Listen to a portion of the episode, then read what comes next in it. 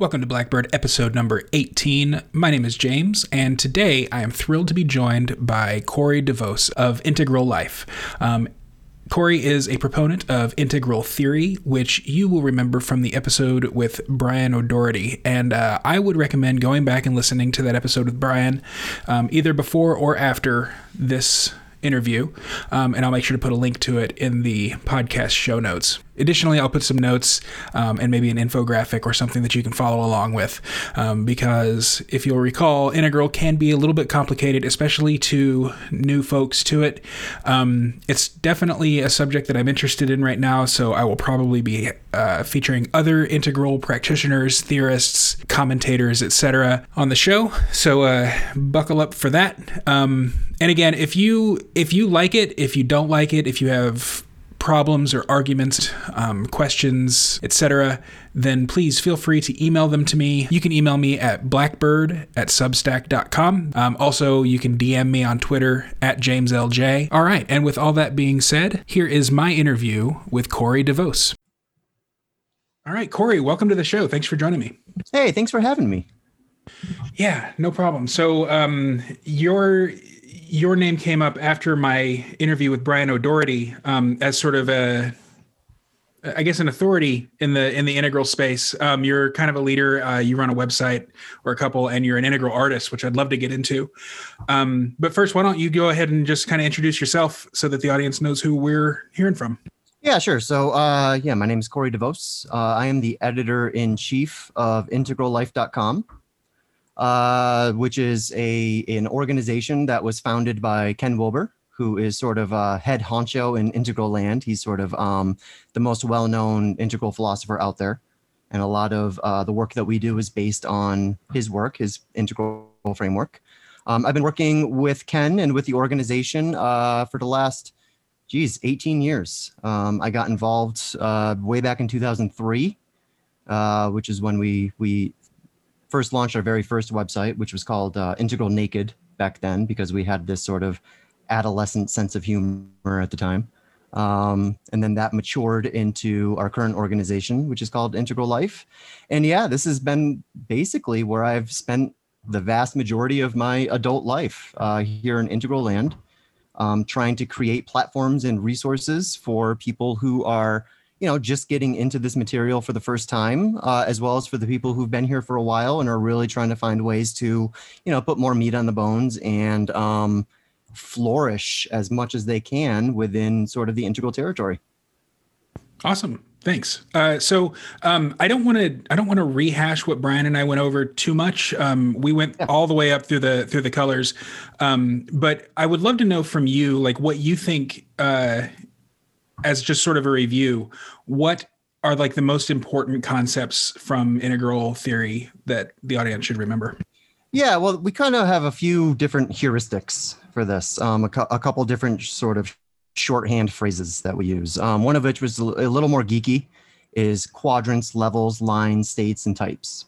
Those being sort of the main five elements of integral theory and those are some fairly heavy lifting words. Uh, we can sort of, um, you know, get into each of those uh, if you want to, but I think a more sort of a simpler shorthand, at least in terms of how integral lands, uh, in terms of our personal development, our ongoing sort of health and happiness and fulfillment and so forth.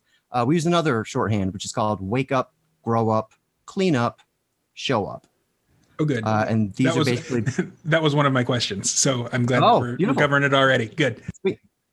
Yeah. So, um, you know, the basic idea being that um, each of these four sort of buckets, these kind of categories, are different uh, methods of actually maturing as as human beings. Um, so growing up refers to you know moving through these uh, stages of development, which I, I believe you just said you talked to Brian about in your in your last interview. Mm-hmm. Uh, waking up is actually sort of awakening to multiple states of consciousness that are available to us, which can be anything from sort of emotional states all the way up to you know the the spiritual states that are described in a lot of the world's spiritual traditions. Um, cleaning up refers to the idea of shadow work. So the idea that we have sort of these unknown sort of subjects within us that have been sort of split off from the rest of us, either through trauma or various challenges that we might experience through life.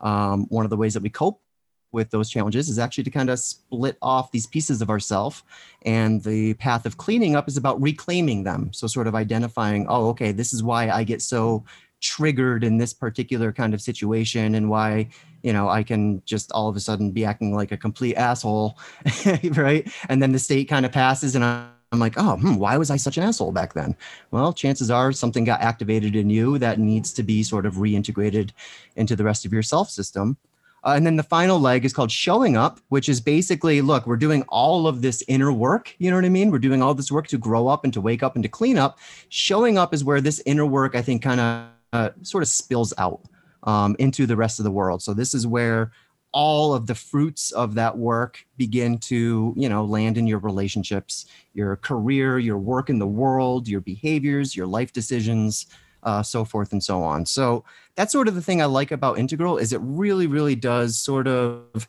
invite all of you to play it seems like uh that the wake up grow up clean up show up model um, is also kind of uh, holarchic. Like you can't really grow up until you've woken up, and you can't really clean up until you've grown up, and you definitely can't show up until you've done that shadow work. But it's also ongoing. Is that right. is that right? Yeah, they they all hang together. I would say. I mean, um, you know, I think that there's some. Ken often talks about some of the evidence out there saying how uh, for example, if you're doing work with waking up, which often involves things like contemplative practice and meditation and mindfulness and things like that, there's apparently a lot of evidence that those um, practices can actually accelerate um, our growing up process. Now, I don't think we know whether or not the reverse is also true, whether or not people who are more grown up have an easier time waking up. I suspect that's true, but I'm not sure we have any, you know, hard evidence about that. But I think what's going on here is, you know, at the very, very core of all four of these really is a very, very simple um, sort of mechanic of transformation. And that's something that, uh, you know, uh, Robert Kegan describes as subject becoming object. So we start to develop this capacity to look at ourselves, to make some piece of our subjective experience into an object of awareness. And this is actually the main mechanism behind all four of those. So when you're doing growing up work, typically what you're doing is you're looking at your own stage of development sort of as an object. And when you look at it as an object, that creates an opportunity or a space for a new kind of subject to sort of come online, right? And hopefully that new subject is coming from an incrementally higher perspective than the sort of view that you're you're looking at as an object in your awareness. Same thing with waking up. What we're doing with the waking up process is we are um, bringing awareness to making object out of these multiple states of consciousness that we're always in. So that's like on a very simple level, that's like the difference between being angry versus sort of being mindful of your anger, right? Um, whenever we get into sort of really, really um, tense, sort of hyper aroused states, we tend to lose ourselves in those states. We we lose the capacity to sort of see it clearly, and to therefore kind of see through it and see ourselves clearly. Um, and then the same thing for cleaning up. Cleaning up is also a process of making these subjects into objects, but then taking that object of awareness and reintegrating it into your subject. So it's sort of fascinating that all of these different paths are using the same basic mechanic right of, of of turning subject into object but it's sort of applying them in different you know let's just say different sort of vectors in our development. We can think of growing up as sort of a vertical um, you know give it a vertical metaphor for it. We're kind of kind of climbing a ladder in a certain kind of way. Whereas uh, you know waking up we might look as a horizontal development. So we can uh, have access to these multiple states of experience for example no matter where we are in our developmental capacity. So, you know, you can be at a pre modern, sort of brutish earlier stage of development and you're going to feel anger and you're going to express that anger in a particular way versus someone who's at a you know a later stage let's say a postmodern stage also feels a state of anger but they're going to interpret and express that anger in their own way um, so how we wield these states of consciousness is going to change as we sort of develop up and down the growth hierarchies but you know those states are always there i think that's the basic understanding the states are always there you always have access to them I think it's a lot easier for for me at least um, as a not very introspective person to view the different um, the different colors. Are, are the colors is that the is that the same as the levels? Or is Yeah. That, okay. Yep. So uh, well, and that's another that's that that gets me into another another thing that I actually brought up with Brian um, that he didn't push back against, but I have come to realize that actually the, what I think about the levels might be different from what Ken and maybe you think about it too. So I'd like to I'd like to ask you about that in a second, but let me try to keep my thoughts collected. Um, and now I don't even remember remember what I was going to say. Uh, happens let's me all get the it- time. I know. Let's get into let's get into levels. So, oh, I, I know what it is. I was as a not very introspective person. It's really easy for me to um, view like society as a certain Mhm. level, or um, you know, uh, wonder why, for instance, uh, all these green people all of a sudden want us to trust science, which uh, when they but like when they're talking about science, they're talking more about um, and, and I'm speaking specifically of the pandemic, of course, uh, because that's all anybody's thinking about right now. Um, they want us to trust science, which is uh, more of an orange thing. But when they're talking about science, they're really more talking about like predictive models, not not like experimental scientific method science. And to me, predictive model um, just sounds a lot like prophecy when when you put it in that when you put it in that context anyway, um, which is more of a blue thing. What is it? What what is that that's happening there that that I'm perceiving anyway? Uh, where it seems like the the green person is using an orange concept to express like a blue uh demand i guess Yeah. Well, this happens all all the time. Um, you know, and, and I think part of it is, you know, it's symptomatic of the fact that the story of development is not one that has fully saturated our culture. I think that generally speaking, our culture relates to development as something that sort of happens uh, you know, during your school years, throughout adolescence, maybe continues into college. But like once you become a grown up, you're just sort of you're a grown up now and we don't really have this understanding that like no no no no this this sort of this is a process that you know if you engage with it will take you through you know the rest of your lifetime right? There are there's always going to be sort of a greater whole or another higher level that you can aspire to right? And it's always going to be there. So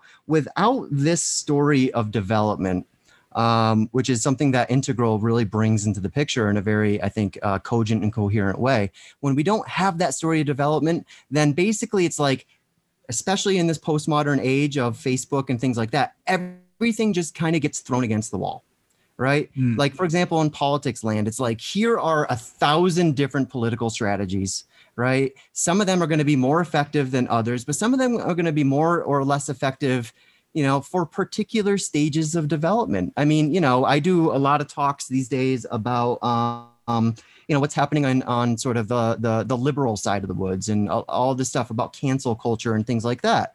Well you know a lot of people tend to think of progressives political progressives as being you know sort of green altitude um, which is one of the higher more mature sort of uh, sort of developmental stages.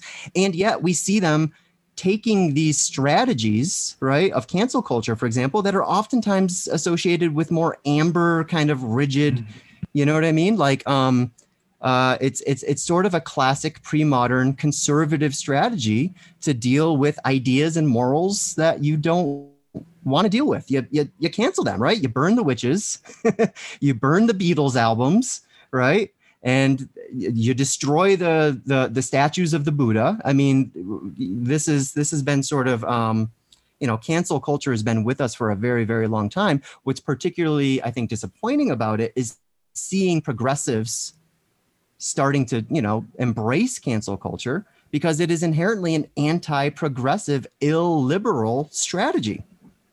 Right. So there's just a lot of confusion among people because I think that you know they don't actually have the understanding of of what is an appropriate strategy in order to meet sort of you know the challenges and in order to produce the results that you're looking for. I promise you progressives cancel culture is not going to result in a more progressive liberal society. It's going to do the exact opposite. Um, so i mean I, I don't know how much that answers your question but you know it's basically just to say all of this is sort of being handed to us as you know this grab bag of different strategies that really come out of different levels and we haven't until now had a good way to piece all of these things together. Um, and then there's another, I think, component to this too, which is, um, you know, when someone says something like, like trust the science, what they're really saying is trust this particular view that I'm going to call science. Right. Right. And oftentimes we associate that view as being more or less orange, but the reality is science and spirituality exist at every stage of development. So mm, there's a such sure. thing as red science as amber science, as you know, sort of traditional religious science, for example. There's orange science, there's green science, and guess what, guys? There's teal and turquoise, uh, which are sort of the colors that we associate with integral stages of development. There are integral forms of science as well. And in fact, I think those integral forms of science are going to be what helps kind of clean up this mess for everyone else when uh, when I first joined the Facebook group, um, the I think it, what's the name of it? Integral World, Integral Integral. Global, Integral Global. Thank you. Uh, I posed the question that libertarians um, and I'm trying to I'm trying to not brand this as a libertarian podcast, but that's not working very well. So I'm just gonna I'm just gonna say my my audience is mostly libertarians. Um, it's a question that libertarians get a lot. Uh, what distinguishes integral theory from a cult. You guys have like one mm. one one kind of major leader. Um, with libertarians, that leader is for like the uninitiated, it's Ayn Rand. For the initiated, it's Murray Rothbard. And libertarians will f- appeal to Murray Rothbard's authority um, as if it's an argument. Uh, so I just wanted to pose the question, and just like with libertarians, my, mm-hmm. I got not attacked, but like the the the top comments were uh, here. Read all of these articles, or did you even bother googling? You know yeah. that kind of thing. Uh, yeah. uh, and so I felt I felt right at home, to be honest, because it's exactly that's, that's what you get. That's what you get for asking nuanced questions on a yeah. platform on Facebook. yeah, exactly. Um, so uh, it's it's heartening to know that even in integral circles, um, we do have this that same sort of just impulse uh, to to you know jump on someone and not only so the more helpful people were like here read all these books mm-hmm. uh, and you know uh, okay that's that's fine but like i'm also still like on training wheels here i haven't even you know i, I haven't even gotten all the colors down i was just um, right. using blue instead of amber because i got the spiral dynamics uh, confused with uh, with ken wilber's um, model so right. you know i mean uh but my I guess my kind of question is how are we not a cult? No, no, no. Oh, okay. You're not a you're not a cult. Uh, and and that that's that's one thing that I have uh, I've kind of just in the last you know month or so uh, come to realize that they're they're even in that integral global Facebook group, there's lots and lots of disagreement. Um, Tons. You've got you've got and and even more so than in the in the other groups that I kind of inhabit, you know, I, I, it was really interesting to me to see posts coming from like a conservative bent and not even like, you know, what I, I would consider like, uh, you know, Hillary Clinton maybe um, conservative to someone who's way on the left, mm-hmm. but this was like, uh, this was like Trumpy stuff, hmm. um, hmm. which is which is you know interesting to see in a group that is um, I would consider integral inherently progressive because you know it's progressing from the from the postmodern to what's next. Yep. Um, I, I, like to think of it as post progressive in, in a sense. It's yeah. a it's a you know I, I if I can can I riff on that just for a second? Yeah, please do. Because you know this sort of lands for me in terms of you know uh, what are my own sort of political identities And how do I describe them to people? You know, I often describe myself as an integral progressive, but that has a very, I think, particular meaning that might be a little bit different than how we think of progressivism in the world, for example. Because I think that, you know, until you get to integral consciousness, the world is largely a winner take all food fight. It's my ideas or your ideas, right? One of us is right, the other one is wrong. And I think that when we begin to mature um, at these integral stages, we begin to understand these not as sort of um, ideological opposites as much as uh, um, critical polarities that need to be reintegrated. So for me, you know, progressive and conservative, when we take it out of sort of the ideologies of these, you know, political groups, the, the particular constellation of the GOP and the particular constellation of the DNC, like let's let's kind of put that stuff aside for a second here and just look at pure political theory, political philosophy. I think most of us at an integral at an integral stage of development would agree that an integral politics has to reconcile and integrate the very, very important polarities that exist between something like progressive and conservative. So, you know, for example, when I describe myself as a progressive, my progressivism often includes some awfully conservative sounding solutions, right?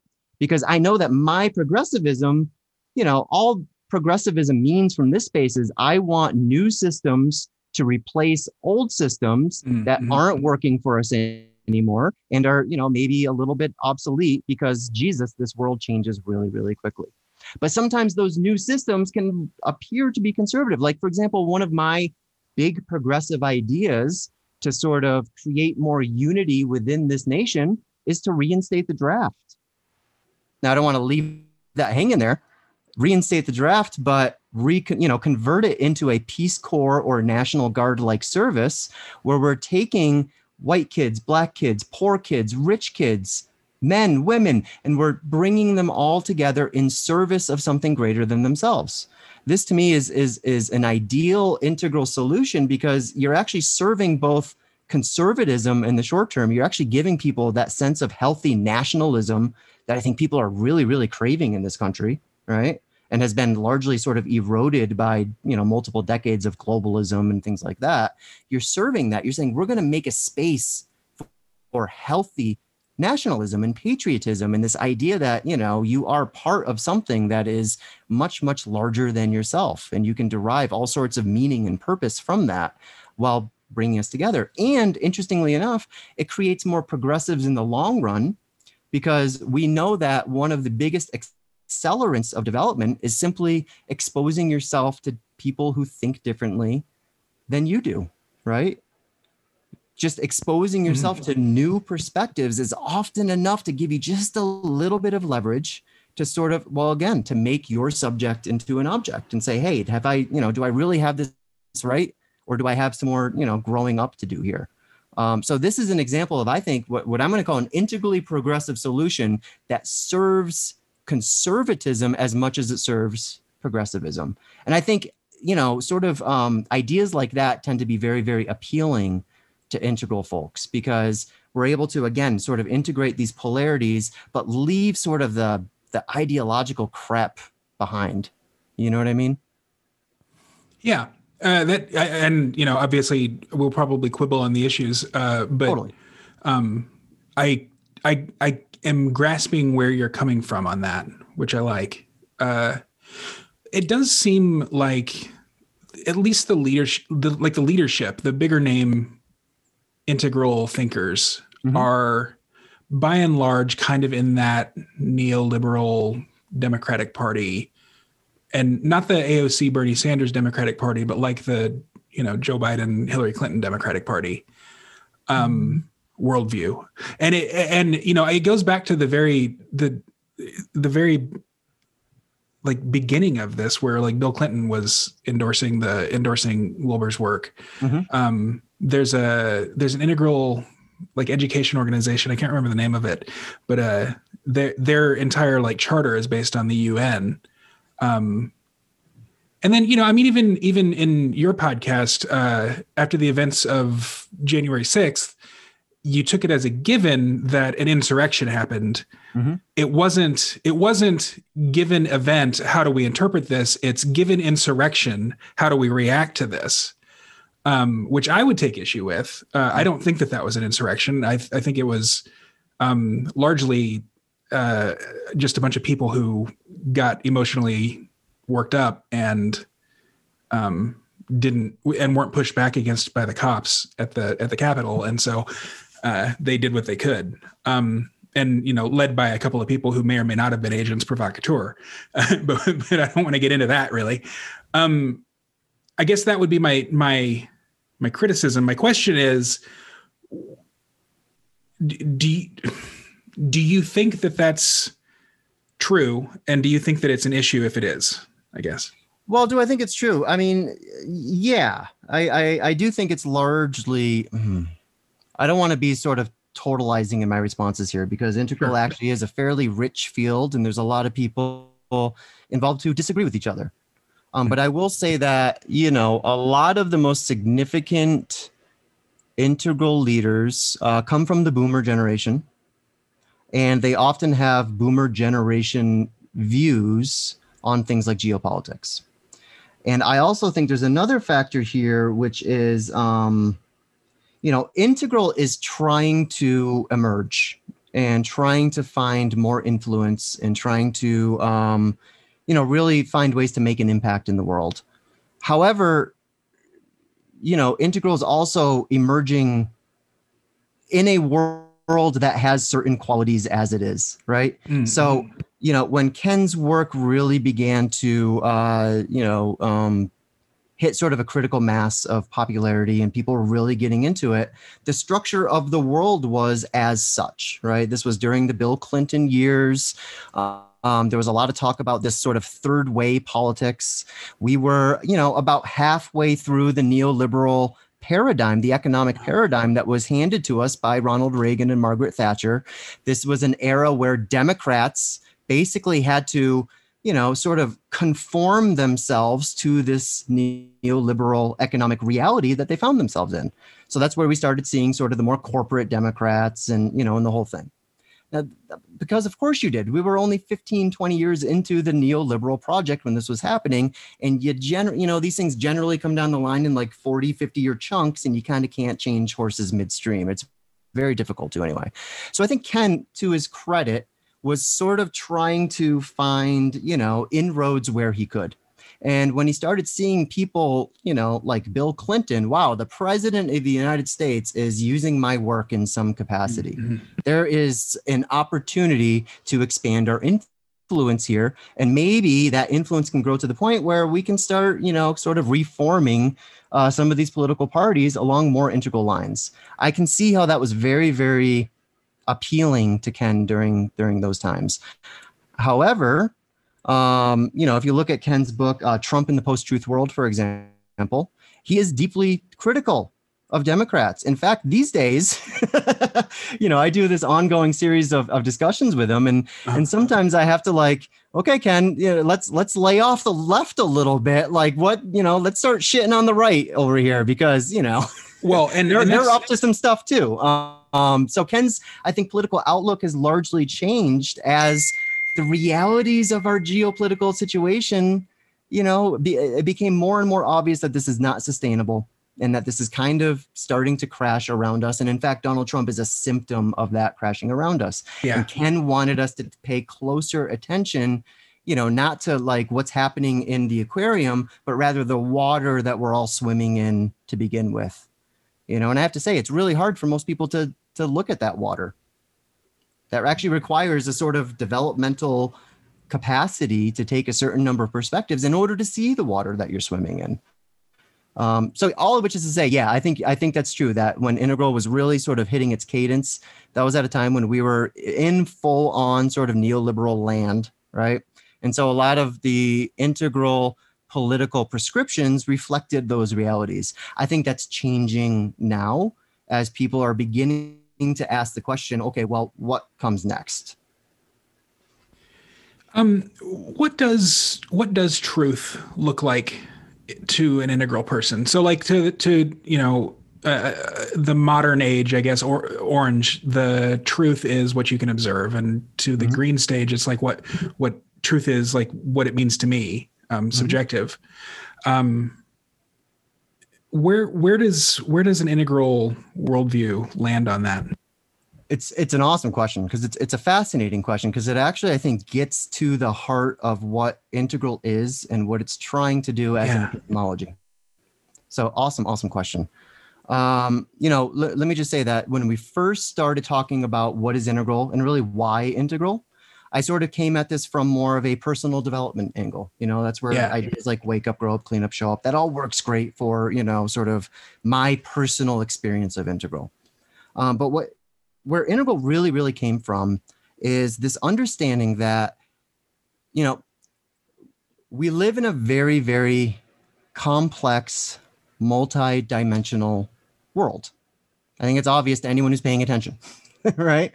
Which is why we have all of these different methodologies in order to make sense of our world, ourselves, our universe, and our place in it. So we've got physics and chemistry and systems theory, and we have cultural anthropology and archaeology, and we have relationship therapists and life coaches, and we have spiritual practitioners and religion and uh, psychology and entire schools of philosophy. We have all of these very, very different methodologies that we use in order to make sense of the world. And here's what happens when you only use one of those methodologies, it's sort of like the old cliche about the elephant you know like one guy a whole bunch of blind men mm-hmm. are, are are basically feeling up an elephant trying to figure out what the hell this thing is one person's holding onto a tail and he thinks the elephant's a snake the other one's holding onto a leg and he thinks the elephant is a tree and the other one's holding onto a trunk. You know it's, it's that old cliche. Mm-hmm. Integral becomes the process by which each of those blind men can actually share sort of their piece of the territory and then we can put that all together into the image of an elephant. So this is where you know integral another word for integral philosophy is integral methodological pluralism which basically says here are all these different ways that we have of making sense of reality, and none of these methods can be easily reduced to the other. You can't reduce, uh, you know, all of the work coming out of the field of psychology to quantum theory and physics, for example. These are two different domains. We want to find ways to integrate both domains, but without saying, you know, we want to keep them in their lanes basically. So quantum physicists, you guys are doing a great job.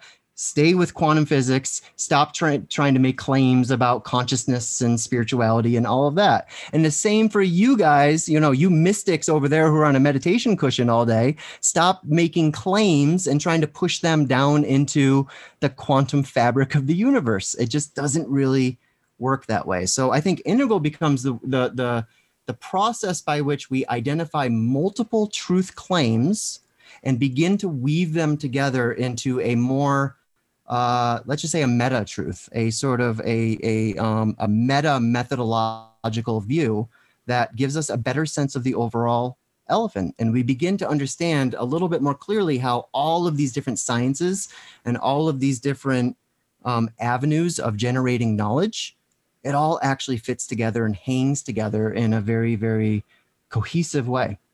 Um, and that tells us something I think very, very interesting about our universe. It tells us that our universe is hanging together in a very cohesive and coherent and understandable and meaningful even way.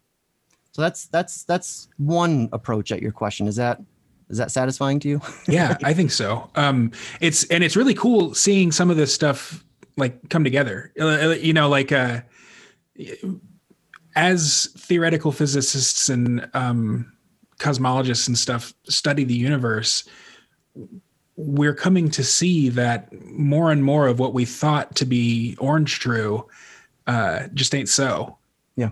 Um, you know, with black holes and gravity and that sort of thing. And on the other hand, um, we're coming to new understandings of things like like, like gender, for instance, like my, my personal experience of my gender, uh, regardless of what my genitalia say, mm-hmm. um, is really it, it's it's as important to me um, as you know what my genitalia are. Right. Uh, and uh, you know, and, and to to like a doctor who needs to test my prostate for cancer, um, that's one thing. But you know, if I if I experience life um, as a, a, man or a woman or or non-binary or or, or whatever, uh, that's completely different from whether or not I have a prostate to test. Mm-hmm. And I, I, think that you know, being that gender is such a hot button issue right now, um, yeah, that's that's that's sort of where that's sort of where my brain goes when I think about all this stuff. Um, I think Orange probably sacrifices uh, epistemology for ontology. Their epistemology is just whatever is is, whereas Green sacrifices ontology for epistemology. Um, whatever is doesn't matter because it's it's just what I know. Right. Uh, so integrating those things well is is very important. Um, well, and if we can, if we can, you know, talk about your genitals for a little bit longer here. Yeah, absolutely. I'd love to. It's my favorite topic. So, well, it's it's another one of those areas where I feel like Integral offers just an enormous amount of liberation, right? In a in a in a fairly small package. Well, like uh, not talking about your genitals there, of course. um, but you know, the idea, and I know you talked to Brian about the idea of quadrants, for example, the idea that we all have you know four basic irreducible dimensions to our experience. We have a an upper left quadrant which looks like consciousness. It's the you know the interior of the individual. We have the exterior of the individual which is your body your phenotype etc uh, we have the interior of the collective which looks like culture. And then we have the exterior of the collective which looks like systems for example now, this becomes, I think, really germane to the gender conversation because right away, right away, it suggests not sort of this single gender to you know to rule them all but it actually shows that we have at least at least these four fairly independent dimensions to our gender. So there's my genitals right? Then there's my actual you know my sexual orientation. Who am i actually attracted to you know, regardless of my genitals? Who am I attracted to? What is my sexual polarity? We know that some people tend to be more on the masculine side, some people tend to be more on the feminine side. You have plenty of feminine men and you have plenty of masculine women, so it's not a one-to-one relationship between these. And then you look into the cultural sphere and you see, okay, there's all these gender roles that are available to us all of which are socially constructed and therefore we kind of can do whatever we want with them. And it's sort of exciting to see how every new generation defines their gender roles in very very different ways. But even that doesn't happen in a vacuum. That also happens alongside you know sort of the lower right quadrant like what level of technology for example are you living in? Gender we experience gender differently in a social media dominated universe than we do, you know, than we did 100 years ago, for example, because sort of these different economic and social pressures create different, you know, um, advantages and disadvantages to different gender roles, for example. 100 years ago, it was very hard to be a masculine woman who prefers a sort of uh, a, a, more you know malish kind of gender role in culture. That was almost impossible to achieve but now it's like you you, you kind of can you know? This is sort of um what I've I've begun calling sort of an intersectionality of perspective which is a lot more interesting to me than what we're seeing on the left right now which is an intersectionality of identity. Yeah. I love that. Yeah. Um I'd like to get into for the last few minutes anyway the into the more personal stuff because uh, like I said at the beginning it's much easier for me to look at society and, and criticize it than it is for me to like do my own shadow work um, which to me like once you've kind of gotten a handle of what this stuff is um, actually practicing it is even more important mm-hmm. um, can I give a real a, a real quick caution there? Yeah, because I, I, hear, but I, I want to give a real just a very quick caution.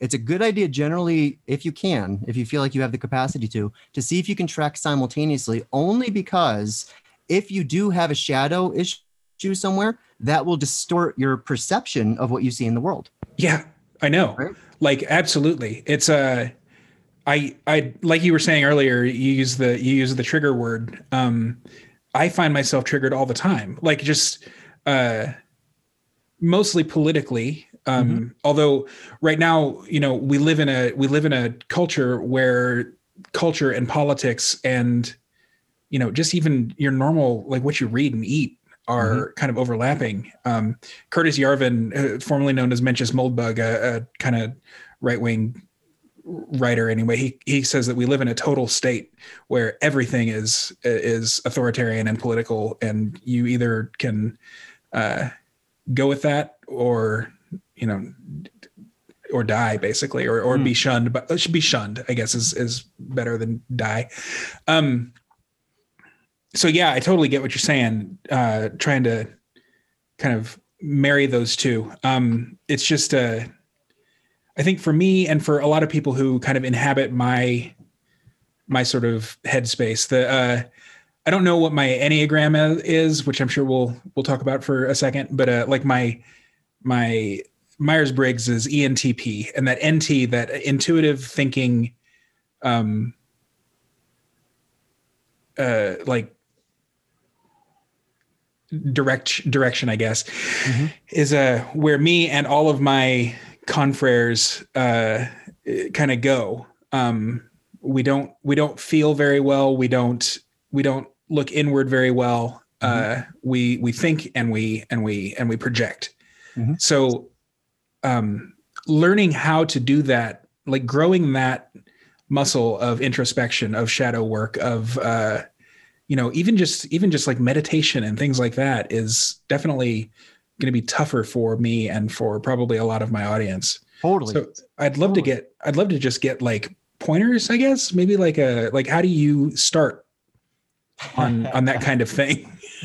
yeah yeah totally no it's it's a great question and you know I'll, I'll i'll sort of preempt that by saying you know we're talking about sort of some of these different um typing systems that are out there you just mentioned myers-briggs Yeah. we can also talk about the enneagram um you know sort of a, a homebrew typing mechanism that we sometimes use just to kind of communicate a ton of information in a very short amount of time is actually using the four quadrants some Oh, people are, are are sort of they natively orient to the upper left quadrant. So these are people like myself. I've I've got a very rich inner life. I always have, right? That's that part has always come a little bit more easily to me. Um, it's actually in the lower left where I've had a lot of my challenges. Um, you know, really sort of uh connecting with people and getting over some of my own anxieties and social anxieties and all that. That's a lot of that is sort of in the lower left. Um, I also tend to be somewhat disorganized uh, in the lower right, but that's just part of my creative process. So I can, you know, I call myself an artist because it allows me to get away with the most stuff and, you know, Yeah. be sloppy. Um, so, you know, you on the other hand might be, and I'm not going to project this onto you, but you might be someone who primarily orients from the lower right quadrant. Like, like, no, I need to know sort of how all this stuff fits together Yeah. before I can embrace it enough to even take a, a practice suggestion even remotely seriously because it's like I need to know you've got rigor here and you, you've got some actual sort of academic legitimacy because why else would I trust you? Why else would I take that seriously? Other people might be coming from a lower left and they're starting purely from a relational point of view. I also know a lot of people who are ori- upper right orienters and they're very sort of action item driven and they're very good at making checklists and checking those boxes and kind of going right through. So integral can look very, very different depending on which of these, you know, sort of types you might be coming from. And the really cool thing is, I think we do a pretty good job of making room for all of it. Um, you know, there's some people who want to come in based purely on sort of the theory or looking out into the world and seeing how we can make sense of that whole clusterfuck. Um, other people are coming, you know, at this with their own interior clusterfuck that they want to make sense of before they can even begin to understand what's going on out there. And again, this is the cool thing about integrals. We really do make space for all of this. Now, to actually answer your question, how do you begin sort of making those transitions? Um, you know, the only the, the best advice I I can give people. Well, I've got two pieces of advice. One from Ken Wilber himself, and one from another one of my favorite teachers, uh, Diane Musho Hamilton. Ken's advice is always start small, like really small, like smaller than you think would even be um, worth doing. Dude, I downloaded this meditation app uh, that I thought was smart, starting small, and every morning at eight thirty, my calendar without fail tells me, "Hey, go do go do that meditation app," and I don't do it. So I need to get even smaller than that. So let's. Even smaller. That's, that's great advice. Yep. Well, Ken, you know, what Ken says is like, okay, so you need a commitment. The commitment is important here. So, but make that commitment as gentle as possible. So, Ken will say, start literally with one minute a day. Just scrape out one single minute to just sit and rest and to look at your own mind. Once you feel like you're doing that, right? Once you feel like, okay, one minute, that's been easy. I've been, you know, I, I can knock that out of the park. Expand it to two minutes, expand it to three, expand it to four. Just keep gently pushing it forward. Now, some people might find, you know, if I sit longer than five minutes, I get restless and uh, I, I, find myself, it's harder to get much further than that. Um, in which case, Lama Surya Das's advice would be that's fine. Instead of meditating, you know, feeling like you need to get to the point where you're sitting for an hour every day, have multiple sort of, you know, punctuated meditations throughout the day. So do a minute in the morning, do a minute in the afternoon, do a minute in the evening, and see if that helps. And I think that the basic idea is once you begin to feel some of the benefit, it's like working out. No one wants to do it until they actually start feeling the benefits of it, right? But it takes a, a, little bit of commitment and a little bit of patience and a little bit of energy in order to begin feeling those benefits that naturally then make you want to work out more. This is my challenge. I don't work out nearly nearly enough, so I'm trying to take my own medicine here. Um, but it's it's the, the same is true with meditation. Um, you don't want to commit to something too big because you'll just you know you'll you'll burn your own fuse what'll happen is you'll end up being disappointed with yourself because you couldn't keep your commitment. That's going to make you resent the process altogether. It's going to make you less likely to try again later. No, no, no, no. Strip it down, man. Bring it down to just that single minute because who doesn't have a minute to spare? And I think what we find is that the more you do that, the more you just kind of spontaneously find yourself doing it anyway. It's like, oh, I'm waiting at a tra- traffic light for the you know, for the lights to change. Oh, I just realized I've been sort of looking at my mind for a minute. You know, that's I think the level of granularity that you know people need to to find in order to get into this stuff. The other piece is um, find a community, right? So one of the things that we're doing on integrallife.com is we've actually created a, a new platform uh, if you can allow me to sort of hawk my wares. Yeah, totally. Um, we have a new platform for something we call integral life practice.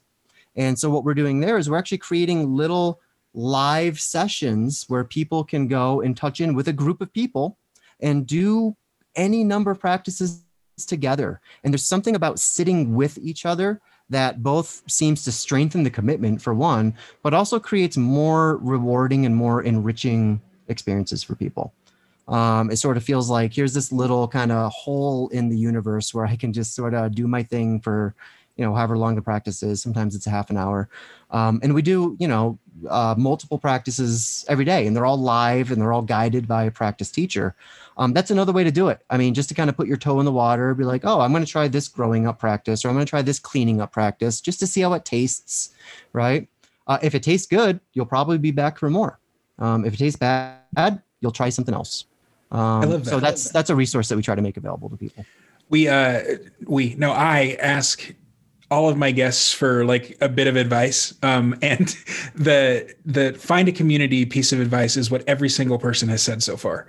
Um, for you, it was an integral community. For you know my agorist guests, which uh, for for your own edification, agorism is sort of a more radical version of libertarianism. Um, it's you know find a community to engage in black market activity with, um, that kind of thing. It's just it's just nuts how that is the that is the biggest piece of advice that everyone across you know all different realms are are giving right now. Um, we are think, a bunch of primates after all. Yeah, it's super. I think it's super important. Um, and it, it doesn't it doesn't necessarily be mean be tribal.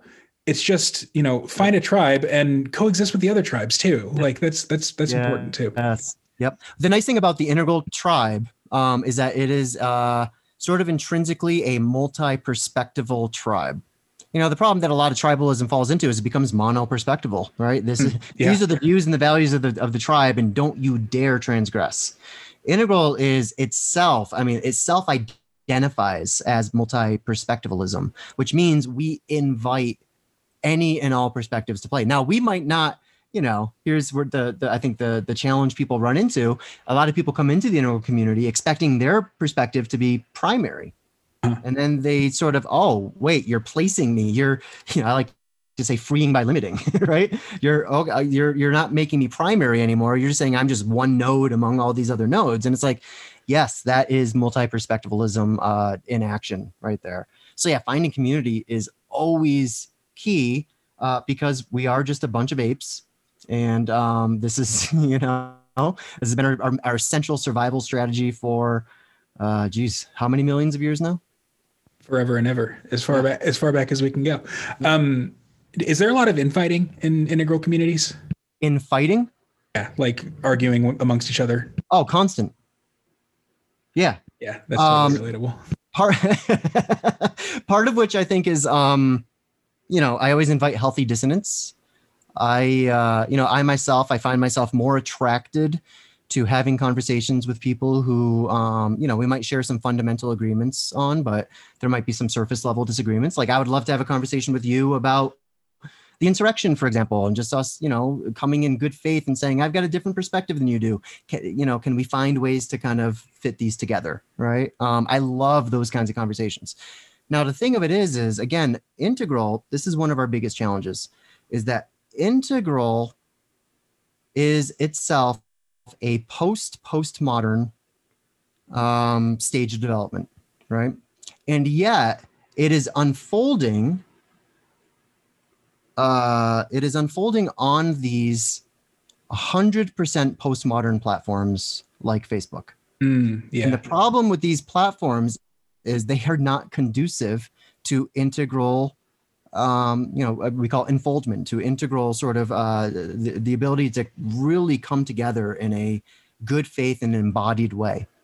Um, social media is just terrible at this, right? I mean, that's why I'm glad. I know you're going to release this as an audio, but I'm so glad I get to see you as I'm talking to you because mm. even this brings so much of that embodiment back into the conversation. I can, you know, if I say a joke, I can tell if it's just a total stinker if you don't react or, you know, if you laugh, it makes me feel good. And then that, you know, there's feedback loops when you have a conversation like this. When everything is just text only, as it tends to be in social media, you lose all of that. You lose your good faith. And honestly, you lose your capacity to discern which people are more or less qualified, right, in order to um, you know present the perspective that they're that they're presenting. So there's a lot of people who self-identify as integral who still haven't necessarily done the work um, who we would say, you know, yeah, you're onto something, but you got some growing up to do. You got some waking up to do. You certainly got some cleaning up to do, right? And that's okay because this is an ongoing process. That's the thing we have to remember is that integral is not a destination. It's something that we are doing, that we are engaging in every single day. Um, so I invite dissonance. Sometimes it gets a little bit raucous. Um, you know, I moderate these groups and I try to moderate them with a very, very light touch. I don't do a lot of banning people for stinking thinking or anything like that. Um, but I do ban people for just getting abusive. Uh, and that does yeah. happen sometimes because people, you know, get carried away with their um, with their identities and with their sense of self. You know, another metaphor just to bring in here, because um, I get back to the wake up, grow up, clean up, show up here, because I think it's it's helpful to to keep in mind when we see how different communities come together. Is that um, you know, classically, often in spiritual circles, a lot of people come to integral, you know, do so from spiritual communities. And those spiritual com- communities often frame the relationship of like spirituality and ego as like naturally hostile to each other, right? Like, yeah. if you have an ego, you can't be spiritual. If you're spiritual, you can't have an ego. Integral kind of does this a little bit differently. So, you know, my shorthand here is that the process of growing up is actually the process of making your ego bigger and bigger at each stage. Ken Wilber, for example, has one of the biggest egos of anyone you've ever met. And I don't mean, I, I mean that in a 100% healthy way. He's got a big, beautiful ego, right? Because alongside that, that growing up process that makes your ego bigger and bigger, the waking up process makes that ego more and more transparent. You can see through it. You tone down the opacity levels of your own ego, which means you don't have to take yourself so goddamn seriously all the time. That's what the waking up path offers to us. Cleaning up, on the other hand, is about taking you know, sort of all of this unseen stuff that's, you know, sort of behind you, behind your mind's eye, bringing it to the surface so that you can bring it into awareness. So now your big, beautiful ego is a big, beautiful integrated ego that you can see through. right? It's got some translucency or transparency to it. And then the showing up is actually you using that ego in the world in order to produce you know generative effects and to reduce suffering in people's lives i mean that's the real reason we're here right is to reduce right. suffering however and whenever we can for whoever we can and you need an ego in order to do that you need a, a self you need this you know this sort of this operating system uh, in order to produce goodness and beauty and truth in the world. So that's why we have an ego. So Integral says embrace your ego, but make it as big, as healthy, as transparent as you possibly can so that it may be to the benefit of all beings. That's awesome. Yeah. Um what well, I mean, I think that's a I think that's a great kind of place to close it out. Um sure. And so I appreciate your time. Why don't you go ahead and, you know, plug your work? Uh, where can people find you? Yeah, so uh, a few things. So um, uh, if you want to find out more about Integral itself, I totally invite you to go to integrallife.com. Uh, we actually have we have a ton of free resources there. We're actually just about this is a little bit exciting. We're about to release a um, a brand new web course, which will be completely free to everybody, which um, is teaching sort of the, the the integral basics, and it includes, geez, last time I counted, it's something like thirty hours of free content in there. So just these wow. endless rabbit holes that you can jump down in order to understand more uh, about the integral approach. Um, that's something that we're going to be releasing very, very soon on integrallife.com. I invite everyone who's listening to this right now to check that out. Again, it's totally free. There's no obnoxious infomercials in there or anything like that. Um, if you go to integrallife.com, you'll also find our practice platform. Uh, you can take a look at that. Um, and then, you know, the other thing I just want to mention is uh, I'm also a woodworker uh, and I uh, run a business called Vision Logix Woodworks, um, where I make all sorts of things for for people. Um, so I make a lot of like integral iconography. Um, I do enneagram designs, for example, which was uh, something that may- maybe we'll talk about next time we get together. Um, so that's that's something I'm working on right now. Uh, you can actually find out more about that on my Vision Logix Woodworks Facebook page. Uh, so you can just you know Google Vision Logix with an X I'll probably bring it to my woodworks page, and I would love for everyone to check out my art.